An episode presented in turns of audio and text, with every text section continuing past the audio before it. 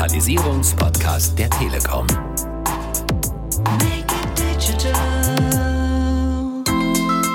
Wir haben eine Studie gemacht, wie lernen Jugendliche. Und da war das Ergebnis, 70 Prozent lernen sie am meisten durch YouTube. Also durch etwas, was irgendwie offen auf dem Markt ist. Und deswegen muss es in Zukunft darum gehen, dass Lehrerinnen und Lehrer, Schulen und Schüler freier entscheiden darüber, welche Inhalte sie nutzen dürfen, um zu einem vorgegebenen Ziel, einem bestimmten Leistungsstandard am Ende des Jahres oder am Ende einer Schullaufbahn äh, zu kommen. Make it digital. Herzlich willkommen beim Podcast der Telekom rund um das Thema Digitalisierung. Digitalisierung einfach machen. Mein Name ist Marion Kessing und ich werde heute durch den Podcast führen. Schön, dass Sie reinhören und dabei sind. Digitale Bildung, das ist das Thema in unserer aktuellen Staffel. Und wir wollen heute nochmal einen generalistischen Blick auf die Situation in Deutschland werfen und besprechen, wo wir beim Thema digitale Bildung eigentlich stehen. Und dazu habe ich heute einen sehr prominenten Gast, der uns ganz bestimmt viele Fakten, aber auch viele gute Gedanken geben kann. Bei mir ist Thomas de Maizière. Hallo, Herr de Maizière, schön, dass Sie heute unser Gast sind. Guten Tag, Frau Kessing und alle Hörerinnen und Hörer. Thomas de Maizière hatte und hat ganz viele Ämter und Funktionen und wir sprechen heute mit ihm als Vorsitzendem der Deutsche Telekom Stiftung. Die Deutsche Telekom Stiftung gehört zu den größten Bildungsstiftungen in Deutschland. Sie kümmert sich seit über 15 Jahren um Projekte und dabei vor allem aus dem mathematisch-naturwissenschaftlichen Umfeld. Herr de Maizière, ich will aber gar nicht viel weiter sagen. Vielleicht möchten Sie sich selber kurz vorstellen und da weitermachen. Ja, ich glaube, mein Lebenslauf alles in allem ist bekannt. Das will ich hier gar nicht vertiefen. Ich bin noch Mitglied des Deutschen Bundestages und eben sehr gerne Vorsitzender der Deutschen Telekom Stiftung als Nachfolger von Klaus Kinkel und Wolfgang Schuster. Das Wort Vorsitzender verdeckt etwas die Tatsache, dass wir einen natürlich hauptamtlichen Geschäftsführer und viele tüchtige Mitarbeiterinnen und Mitarbeiter haben. Der Vorstandsvorsitzende ist so etwas wie ein Aufsichtsratsvorsitzender funktional. Aber das macht mir sehr Spaß, ist äh, etwas anderes, als was ich sonst gemacht habe. Nicht innere Sicherheit, Terrorbekämpfung, NATO, Verteidigung, sondern Stiftungsarbeit im Bildungsbereich. Und darauf bin ich stolz und bin froh, dass ich dabei bin. Gehen wir mal ganz weit zurück. Sie sind in Bonn zur Schule gegangen. Gibt es da irgendeinen Lehrer oder eine Lehrerin, wo Sie sagen, da habe ich richtig was gelernt und im Zweifel auch fürs Leben gelernt?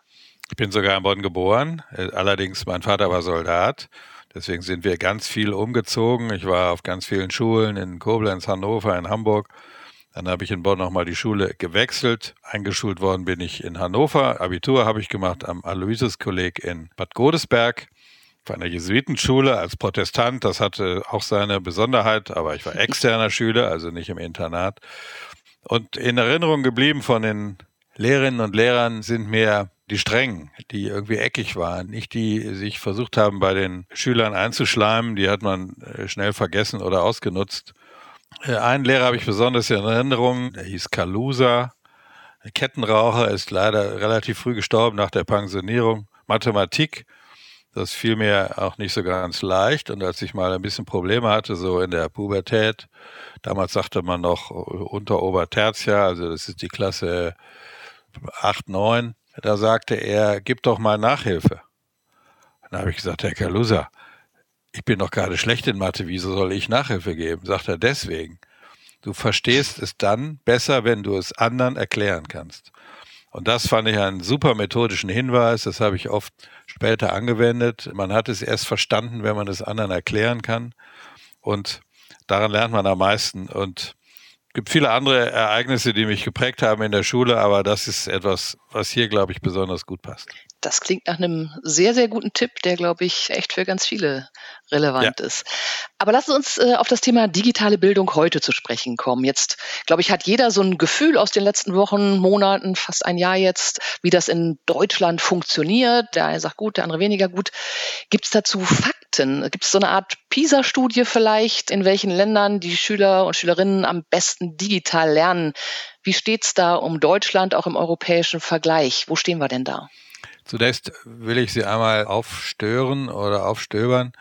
Ich halte gar nichts von dem Begriff digitale Bildung. Unser ganzer Podcast heißt so, alle reden davon, aber meines Erachtens gibt es keine digitale Bildung. Es gibt auch keine analoge Bildung, sondern es gibt Bildung im digitalen Zeitalter. Gute und schlechte Bildung. Aber die Eigenschaft von Bildung ist nicht digital. Eine Hose kann bunt sein, aber eine Bildung kann nicht digital sein. Digitalität ist ein Instrument, ein Hilfsmittel, eine Methode für gute Bildung. Und wenn wir den Begriff, deswegen sage ich das so, digitale Bildung so verwenden, gibt es einen nicht unerheblichen Teil von Eltern und Lehrern, die sagen, das will ich nicht. Ich will nicht digitale Bildung, ich will, dass mein Kind auch mal ein gutes Buch liest. Und das ist kein Widerspruch zwischen dem, was man gemeinhin mit digitaler Bildung meint und ein gutes Buch zu lesen. Wenn wir aber diesen Begriff so nur verwenden, dann verstören wir viele und das ist ja gar nicht nötig. Aber zurück zur Frage, die Bildung im digitalen Zeitalter oder unter Ausnutzung von Bildungsplattformen, von vielem anderen, über das wir gleich äh, reden werden. Es gibt nicht eine Studie, es gibt viele Studien. Auf einige kommen wir sicher noch zu sprechen. Es gibt Studien, wie ist die Hardwareausstattung der Schulen, einschließlich der Anbindung. Es gibt Studien, wie ist die Hardwareausstattung der Schülerinnen und Schüler. Es gibt Studien darüber, wir haben als Stiftung selber gemacht, wie viele Stunden sind Jugendliche an Geräten. Es gibt äh, Studien darüber, wie lernen Jugendliche. Das haben wir als Studienauftrag gegeben. Es gibt Studien darüber, wie ähm, sich diese Form von Homeschooling, von Nutzung von digitalen Instrumenten im Distanzunterricht, wie sie sich entwickelt hat äh, in der letzten Zeit. Aber eine Studie, die das alles zusammenfasst, gibt es nicht, ist vielleicht auch ein bisschen zu früh. Die Telekom Stiftung hat vor einigen Jahren mal eine Länderstudie gemacht, wie es mit der Ausstattung innerhalb der Länder aussieht. Die war ziemlich schlecht und sehr unterschiedlich, nicht die Studie, sondern die Ergebnisse für die Länder und hat viel Aufruhr verursacht und deswegen sind wir jetzt dabei, eine solche Studie wieder in Auftrag zu geben. Ergebnisse kommen aber dieses Jahr noch nicht und das ist auch sinnvoll, das muss ja richtig aussagefähig sein. Und im Moment ist, das muss man auch lobend sagen, so viel in Bewegung im letzten halben, dreiviertel Jahr wie vielleicht fünf Jahre nicht. Und das muss man erstmal dann in Ruhe bewerten, wenn man eine aussagefähige Studie machen möchte. Mhm. Ja, auf jeden Fall, da ist jede Menge Bewegung drin. Ich hatte gesehen, diese ISILS-Studie, die halt die digitale Kompetenz der Schülerinnen und Schüler am Beispiel von Achtklässlern untersucht. Und da kommt halt raus, Deutschland ist da eigentlich bestenfalls Mittelmaß und, und zum Beispiel andere Länder wie Estland sind da deutlich besser, wenn es um die digitale Kompetenz der Schüler in der achten Klasse geht. Das ist eine sehr interessante Studie. Die Studie ist auch sozusagen in den Schulen gemacht worden, während viele andere Studien, die wir machen oder andere Stiftungen oder Meinungsforschungsinstitute generell, die fragen Eltern und Schüler. Das ist auch gut und richtig. Aber ISILS ist wie PISA eine Studie, wo man die Kompetenz in der Schule abfragt und dann vergleicht. Und in der Tat, da sind wir schlechter, etwa als Estland. Estland ist aber insgesamt besser, auch in dem Bereich der Verwaltung mit digitalen Mitteln. Und in der Gesundheitsversorgung, da gibt es eine Gesundheitskarte, mit der, auf der viele Informationen sind, mit der man die ganze Gesundheitsversorgung besser machen kann. Also ein kleines Land im Neuaufbau nach 1990, dann mit einem großen Computerangriff der Russen, der alles lahmgelegt hat. Die sind einfach sehr gut, aber da kann man sagen, okay, das ist ein neues Land und ist klein. Aber nehmen wir mal ein etwas größeres Land wie Dänemark, auch sehr gut. Und was wir, glaube ich, machen müssen, und das können wir von solchen Studien lernen, wir müssen vom Ausland lernen. Und da haben wir bisher immer gesagt, naja, Südkorea und Singapur und so ist eben asiatisch und die lernen eben so, wie sie sind. Und wir entwickeln ja die Humboldtsche freie Persönlichkeit und so. Stimmt zwar nur zum Teil, aber jedenfalls haben dann viele gesagt, von denen müssen wir ja nichts lernen. Aber wenn dann Dänemark und Estland und Finnland und andere Staaten besser sind als wir, dann sollte uns das zu denken geben. Was diese ICID-Studie angeht, da ähm, haben wir insoweit ein erschreckendes Ergebnis, dass zwar ganz viele und ich sage mal als Vater vielleicht sogar zu früh Smartphones haben und mit Geräten umgehen. Aber ähm, zu viele können nur, was die Fachleute Wischen nennen. Das kennen wir alle. Ich wische ja. mal ein Bild hin und her, ja. Ich nutze irgendwie oberflächlich das, was so ein Smartphone kann mache Bilder, stelle die ins Netz und verkoppele die auch. Aber was fehlt, ist ein souveräner, da meine ich im buchstäblichen Sinne des Wortes, ein souveräner Umgang mit einem solchen Gerät. Wie kann ich das Gerät intelligent nutzen? Wie kann ich eine Suchmaschine intelligent nutzen, Informationen gegenchecken? Wie kann ich mit Texten umgehen und sie kritisch bewerten? Da sind unsere Kompetenzen viel schlechter als im Ausland.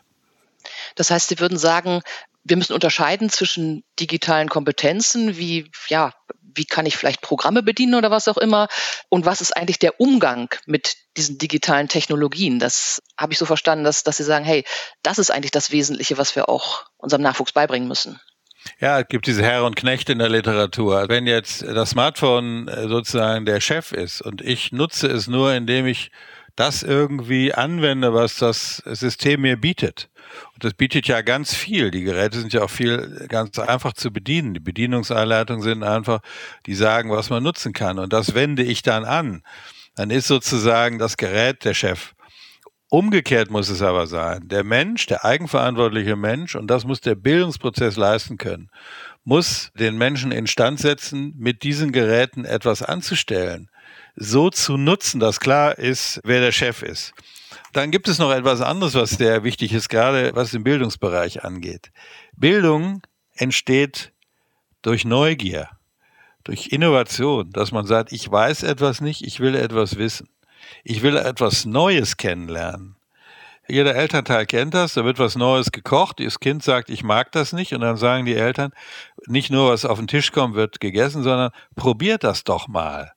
Und dann, um das Gesicht zu wahren, sagen die Kinder oft, ich mag's nicht, habe ich doch gesagt, aber im dritten Mal mögen sie es vielleicht doch. Und was hat das mit dem Smartphone und dem Computer zu tun? Die Systeme haben die Eigenschaft zu sagen, das, was dir gefällt, bekommst du gezielt. Und was dir nicht gefällt, bekommst du nicht. Und das verengt den Blick. Bildung und Neugier muss gerade darin bestehen, dass ich nicht nur das abrufe, was mir bekannt ist und mir gefällt, sondern dass ich neue Ufer entdecke, dass ich Neues erforsche. Das kann so ein Smartphone alles mit den dahinterliegenden intelligenten Systemen. Aber das muss man klug befragen und nutzen. Und das muss Bildung leisten und da sind wir nicht gut genug. Die Telekom Stiftung versucht da, glaube ich, einen kleinen Beitrag zu leisten, dass das besser wird. Lassen Sie uns vielleicht über die Stiftung ein bisschen sprechen und mhm, über die Rolle gerne. von Stiftungen in diesem Bildungsumfeld insgesamt. Wofür steht die Telekom Stiftung? Ich habe auf der Homepage gelesen, die Telekom Stiftung setzt sich dafür ein, dass junge Menschen in einem Bildungsökosystem lernen. Vielleicht können Sie uns das ein bisschen erklären. Was ist da die Vision? Ja, das klingt ein bisschen fremdartig. Mit Ökosystem verbinden wir eigentlich einen Begriff aus der Umweltbewegung. Aber was meinen wir damit? Wir wenden uns insbesondere an Kinder und Jugendliche im Alter von 10 bis 16 Jahren. Und wenn man mal den Alltag eines solchen Kindes nimmt, das geht zur Schule oder wird gefahren. Unterwegs guckt es vielleicht schon in sein Smartphone. Dann macht die Schule irgendwelche Angebote über den Unterricht hinaus, Ganztagsangebote. Dann geht das Kind vielleicht mal an eine Bibliothek und leiht sich Harry Potter aus oder geht dahin. Das Kind ist vielleicht in einem Sportverein. Das Kind ist vielleicht äh, lernschwach und ist in einer Kinder- und Jugendeinrichtung. Das Kind hat eine besondere Begabung und ist in einem Computerclub. Und wir behandeln alle diese Systeme getrennt. Die Bibliothek hat mit der Schule zu wenig zu tun, der Sportverein hat mit der Bibliothek zu wenig zu tun, die Kinder- und Jugendarbeit misstraut der Schule, die Schule misstraut der Kinder- und Jugendarbeit. Und der Jugendliche ist aber die ganze Zeit in diesen Systemen unterwegs. Und unser Ansatz als Telekom Stiftung ist, dass ausgehend von der Schule, die natürlich der zentrale Ort ist, an dem äh, Jugendliche etwas lernen, aber die Schule soll sich öffnen hin zu einem Bildungsökosystem, hin zu den Bibliotheken, hin zur Kinder- und Jugendarbeit. Der Ganztag muss nicht von der Schule organisiert werden, sondern in Kooperation mit den anderen Einrichtungen. Und nicht die Schule muss nicht den Eindruck haben, wenn das Kind in die Bibliothek geht, wird mir irgendwas weggenommen. Und in dem Sinne wollen wir die Schule mit anderen Angeboten, die Kinder und Jugendliche nutzen, verknüpfen, damit ähm, wir den Jugendlichen auch als Ganzes ansprechen und die Angebote, die Kindern und Jugendlichen gemacht werden oder die sie nutzen, besser aufeinander abgestimmt sind und nicht im Gegeneinander, sondern im Miteinander. Das klingt sehr logisch, dass junge Menschen eben auch in Vereine gehen, in Musikschulen gehen, andere Lernorte haben. Äh, aber wie geht das konkret, dass man die Schule mit diesen anderen Lernorten verknüpft? Zunächst ist es äh, natürlich nicht ganz leicht, weil die Trägerschaft unterschiedlich sind. Und wir denken als Deutschland eben sehr stark in Institutionen. Bei der Schule ist der Schulträger die Kommune, die Lehrer gehören zum Land. Der Hort gehört auch zur Kommune, aber gehört meistens zum Jugendamt. Der Verein ist privat, die Bibliothek ist vielleicht städtisch, die Kinder- und Jugendarbeit ist auch privat und dann gibt es noch eine Nachhilfeinitiative, die Eltern organisieren. Und jeder Träger denkt zunächst an sich und nicht, was der Jugendliche sonst macht. Und viele Schulen glauben, wenn sie nachmittags den Ganztag organisieren, dass es am besten bei ihnen aufgehoben ist. Und wenn ein Kind zum Sport geht oder zur Musikschule, das war ein sehr schönes, wichtiges Beispiel, was Sie äh, genannt haben, dann empfindet er Schule oft als Verlust. Und die Musikschule sagt, wenn er jetzt äh, Schularbeiten macht, dann kann er ja nicht so gut Klavier oder Flöte üben oder Gitarre. Und dass man das Denken in Silos überwindet und gemeinsam macht, das scheint mir die Lösung zu sein. Wie man das hinbekommt, indem man gute Beispiele bildet. Die Schule könnte ja der Ausgangspunkt sein indem man äh, runde Tischgespräche macht vor Ort und alle Beteiligten miteinander einlädt. Ich sage mal ein Beispiel. Die Schule vergibt Noten und da ist Leistungsprinzip neben anderen natürlich wichtig. Kinder- und Jugendarbeit sagt, Noten sind schrecklich und Leistungsprinzip ist auch schlecht. Also gibt es eine innere Mauer zwischen Schule und Kinder- und Jugendarbeit. Wenn man die überwindet und sagt, lass uns doch ein Ganztagsangebot für Kinder und Jugendliche machen und jeder hat da seine Rolle, dann gewinnen alle und keiner verliert. Ja. Können Sie ein paar konkrete Beispiele nennen, was die Telekom Stiftung da wirklich macht und anbietet? Also zunächst ist das eine neue Strategie, die wir seit ein, zwei Jahren entwickelt haben. Aber die Projekte, die wir bisher hatten, gehen in diese Richtung und neu entwickeln wir gerade. Ich will vielleicht zunächst einmal sagen, die Deutsche Telekom Stiftung ist eine operativ arbeitende Stiftung, keine Förderstiftung. Es gibt Stiftungen, die machen auch gute Arbeit, die haben ein Stiftungsziel und dann kann man für ein Projekt welcher Art auch immer, was dem Stiftungsziel entspricht, Geld beantragen, dann bekommt man das Geld. Wir machen das anders. Wir sagen, wir entwickeln Projekte, ich nenne gleich ein oder zwei, und für ein solches Projekt kann sich dann jemand bewerben und wird unterstützt. Also ein Beispiel zum Beispiel für Eröffnung der Schule, was wir schon lange gemacht haben, ist die sogenannte Junior Ingenieurakademie. Da gehen wir hin und sagen den Schulen, okay, wir nehmen euch zwei Stunden im Mat-Nat-Unterricht weg, in Anführungsstrichen. Und in diesen Stunden unterstützen wir eine Junior Ingenieurakademie und das bedeutet, die Schule und eine Hochschule und die Wirtschaft gestalten zusammen diese zwei Stunden im Sinne einer Akademie. Die bauen und entwickeln Roboter und vieles andere mehr. Das Ergebnis ist, alle haben was davon und die Mathe- und Physiknoten der Kinder sind auch besser. Das ist ein solches Beispiel. Oder wir haben das Projekt, das heißt Gestaltbar. Da entwickeln wir auch solche gemeinsamen äh, Projekte zwischen Schulen und außerschulischen äh, Bereichen. Wir haben ein äh, Projekt, das haben wir übrigens von der Telekom übernommen vor einigen Jahren, Ich kann was. Das ist ein Projekt, das richtet sich an bildungsfernere Kinder und Jugendliche. Da fördern wir Träger, die Projekte so machen, dass Kinder und Jugendliche instand gesetzt werden, etwas eigenverantwortlich zu machen. In Berlin habe ich ein solches Projekt besichtigt, da ist eine offene Kinder- und Jugendarbeit, die dreht mit Kindern und Jugendlichen einen Film und da wird das Drehbuch gemacht, da wird gefilmt, da wird organisiert, Regie geführt und so. Und die Kinder und Jugendlichen, die aus schwierigen Elternhäusern können, dürfen nur mitmachen, wenn sie in die Schule gehen. Wenn sie die Schule schwänzen, müssen sie aus diesem Projekt raus. Und diese Art von Verkopplung hilft auch beiden Seiten. Und solche Art von Projekten wollen wir vertiefen. Neue Projekte, auf die wir vielleicht gleich noch kommen, gehen in eine ähnliche Richtung.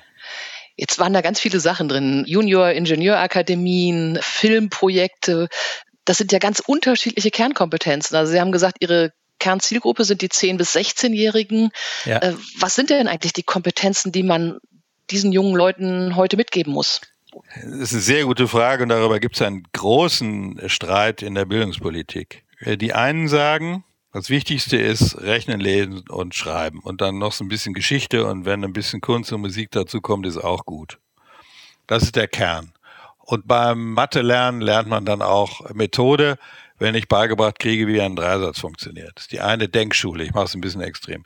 Die andere Denkschule sagt, angesichts der Digitalisierung, angesichts dessen, was Computer können und so, ist Rechnen, Schreiben und Lesen gar nicht mehr wichtig. Es gibt Rechtschreibprogramme und äh, das brauchen wir alles nicht mehr. Was Schüler brauchen, ist nur noch Lernkompetenz, methodische Kompetenz, sich konzentrieren können, teamfähig zu sein, verantwortungsbewusst zu sein. An welchen Fächern man das erprobt, ist eigentlich völlig egal. Das ist die andere Denkrichtung. Ich halte beide Denkrichtungen im Extrem verfehlt. Aber richtig ist, dass die Lernkompetenzen, wie lerne ich etwas, wie entwickle ich mir eigene Methoden, dass das eine größere Rolle spielen muss, als nur rechnen, schreiben und lesen zu können. Dann kann ich auch in einer sich ständig verändernden Welt äh, besser bestehen.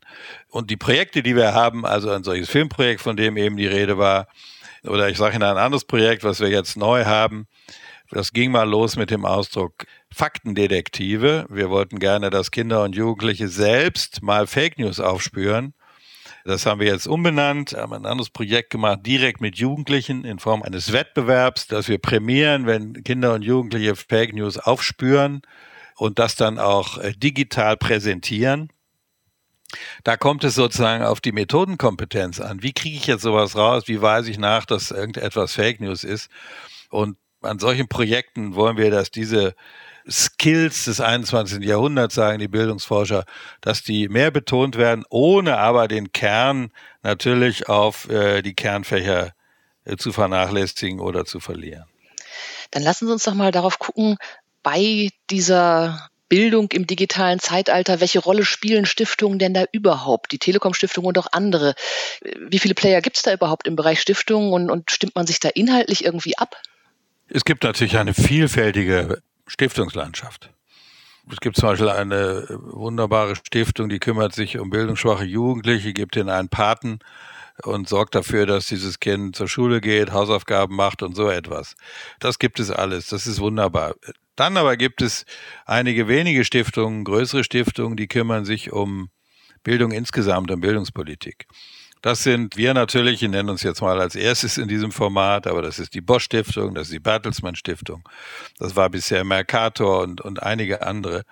Das sind Stiftungen, die sich dem Bildungssystem insgesamt widmen, allerdings mit unterschiedlichen Ausprägungen. Unsere Strategie habe ich mit dem Entwicklung eines Bildungsökosystems habe ich äh, erläutert. Wir können Geld ausgeben, also als Telekom Stiftung können wir ungefähr 10 Millionen Euro im Jahr ausgeben andere Stiftungen mehr oder weniger, das ist äh, viel, aber es ist natürlich nicht verglichen mit dem, wenn Sie bedenken, dass wir irgendwie 10 Millionen Schüler haben und 45.000 Schulen, dann können Sie sich vorstellen, wir können also nicht flächendeckend unsere Angebote äh, präsentieren. Und manche Kultusbürokratien sind auch skeptisch, wenn eine Stiftung kommt und sagt, lass uns mal in die Schule, wir können alles besser. Aber was wir machen können, wir können innovativ sein. Wir können etwas aussuchen, was Schule nicht kann. Wir können Akteure vernetzen, wie ich es erläutert habe. Und dann können wir anderen gehen und sagen, guck mal, so geht's. Wollt ihr das nicht übernehmen? Und damit wir jetzt gerade in dem Bereich der Digitalisierung nicht alleine vor sich hin wursteln, haben wir jetzt gegründet, übrigens auf Initiative der Telekom Stiftung, das Forum Digitalisierung. Und in dem arbeiten die Bildungsstiftungen, die großen Bildungsstiftungen zusammen, um ihre Kompetenzen im Bereich der Digitalisierung zu bündeln und nach außen geschlossen aufzutreten. Da verlieren wir zwar sozusagen unser Branding, unser Marketing als Telekom Stiftung oder Bosch Stiftung oder Bertelsmann Stiftung, aber wir erreichen mehr Reichweite, indem wir auch der Politik gegenüber äh, zusammen auftreten. Und wir als Stiftung machen eben beides. Wir machen die überwiegende Zahl der Projekte als eigene Stiftung, aber manche Projekte auch im Forum Digitalisierung oder in anderen Formen mit anderen Stiftungen zusammen dieses Forum, ist das dann ein Werk, um die Innovation oder guten Ideen und erfolgreichen Projekte von Stiftungen auch wirklich in ein Bildungssystem Deutschland zu überführen? Geht das überhaupt so etwas? Ja, das, also die Überführung ist natürlich immer schwierig, weil die eigentlichen sozusagen konservativen Beharrungskräfte sind gar nicht die Schulen, und ist auch gar nicht äh, der Streit, ob der Bund oder die Länder zuständig sein sollten, sondern die eigentlichen Beharrungskräfte sind die Schulaufsichts- und Lehrerfortbildungsmittelschichten in den Ministerien. Die sagen, machen wir alles schon, können wir nicht, haben keine Kraft dafür, kommt schon und alles, was an Innovation ist, stört sozusagen den Alltag. Das haben wir jetzt auch erlebt bei dem Thema Homeschooling in Corona-Zeiten wenn man glaubt, man könne das alles regeln, dann äh, werden Aktivitäten erstickt. Wenn man Schulen Freiraum lässt, etwas zu erproben, zu entwickeln, Plattformen zu nutzen, dann entsteht plötzlich Innovation. Und wir als Stiftungen in dem Forum Digitalisierung wenn wir meinetwegen darüber nachdenken, wie kann Lehrerbildung aussehen? Ich meine, wir haben ja, stellen gar nicht so viele Lehrer ein im Bildungssystem. Es sind ganz viele Lehrer da in unterschiedlicher Altersgruppe und die müssen jetzt alle mit der Digitalisierung umgehen. Also ist Lehrerfortbildung ein Schlüssel damit Bildung besser wird im digitalen Zeitalter. So, wie kann man jetzt Lehrerbildung organisieren? Da schließen wir uns dann zusammen und machen Konzepte für Schulen und Lehrerbildung und bieten die dann den Ministerien und den Schulen an und dann ist die Durchschlagskraft größer, wenn es, als wenn es jede Stiftung für sich tut. Jetzt haben Sie Lehrerfortbildung als einen Baustein sicher äh, genannt, was bei der Digitalisierung von Schulen wichtig ist. Wir wissen, es läuft ganz viel im Homeschooling. Sie hatten auch schon das Thema Ausstattung etc. genannt. Mhm. Ähm, wer muss sich eigentlich um was kümmern bei der Digitalisierung von Schulen und von Bildung?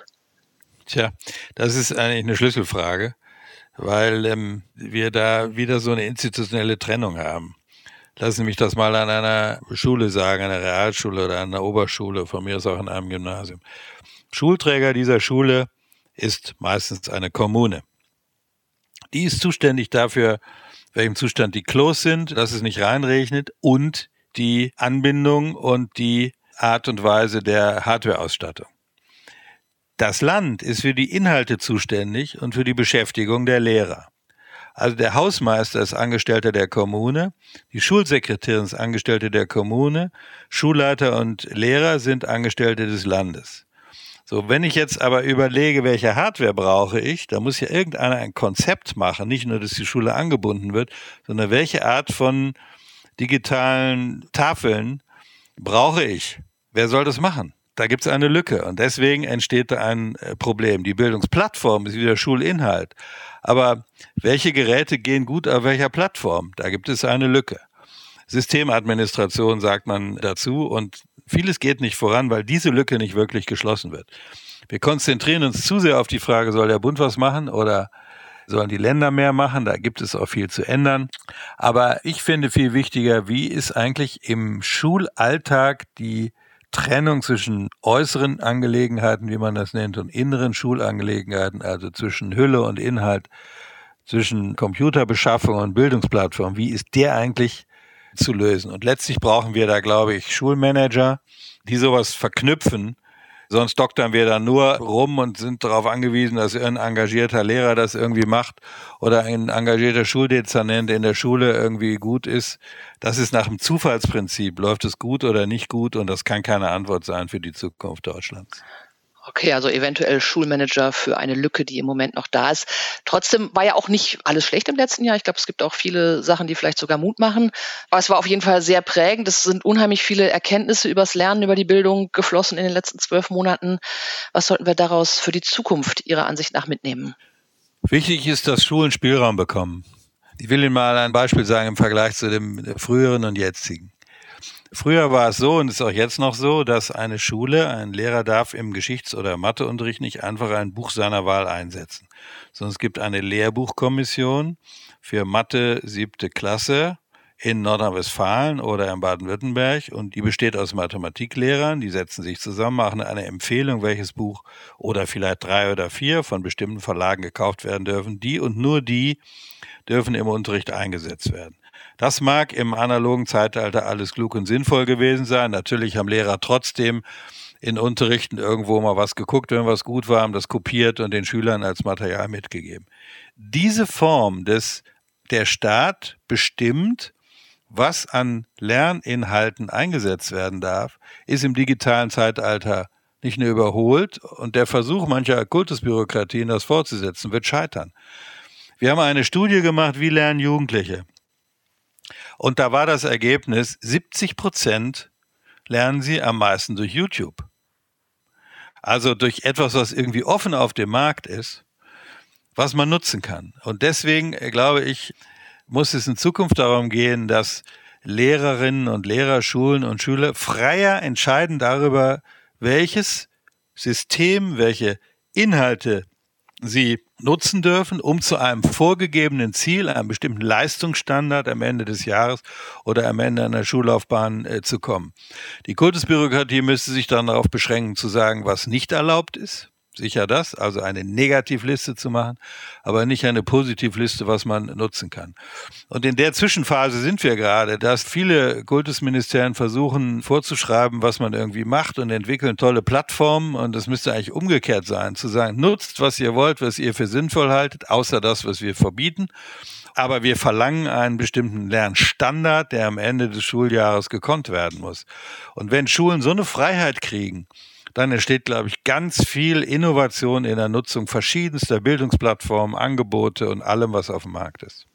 Mehr Spielraum für Schulen, habe ich verstanden. Das ist das ganz mhm. Entscheidende und Wesentliche.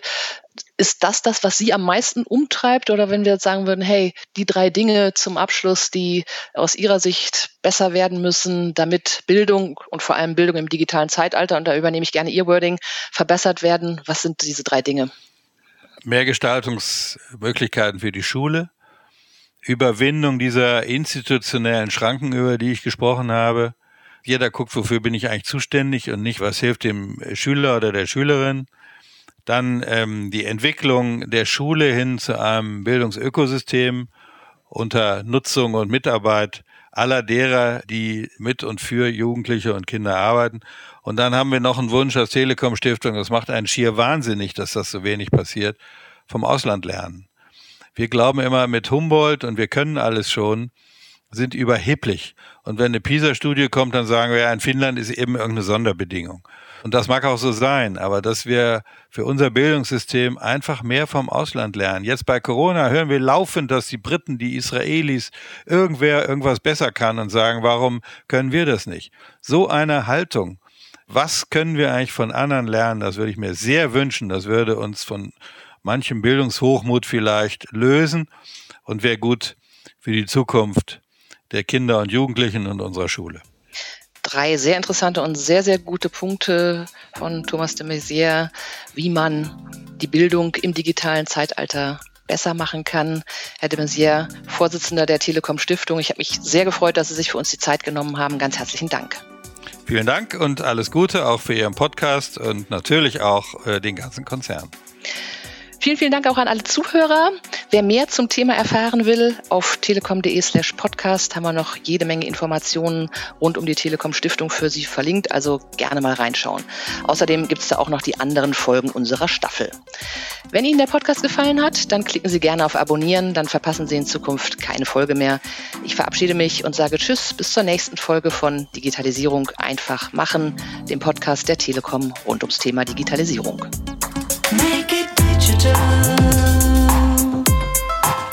Digitalisierung. Einfach machen.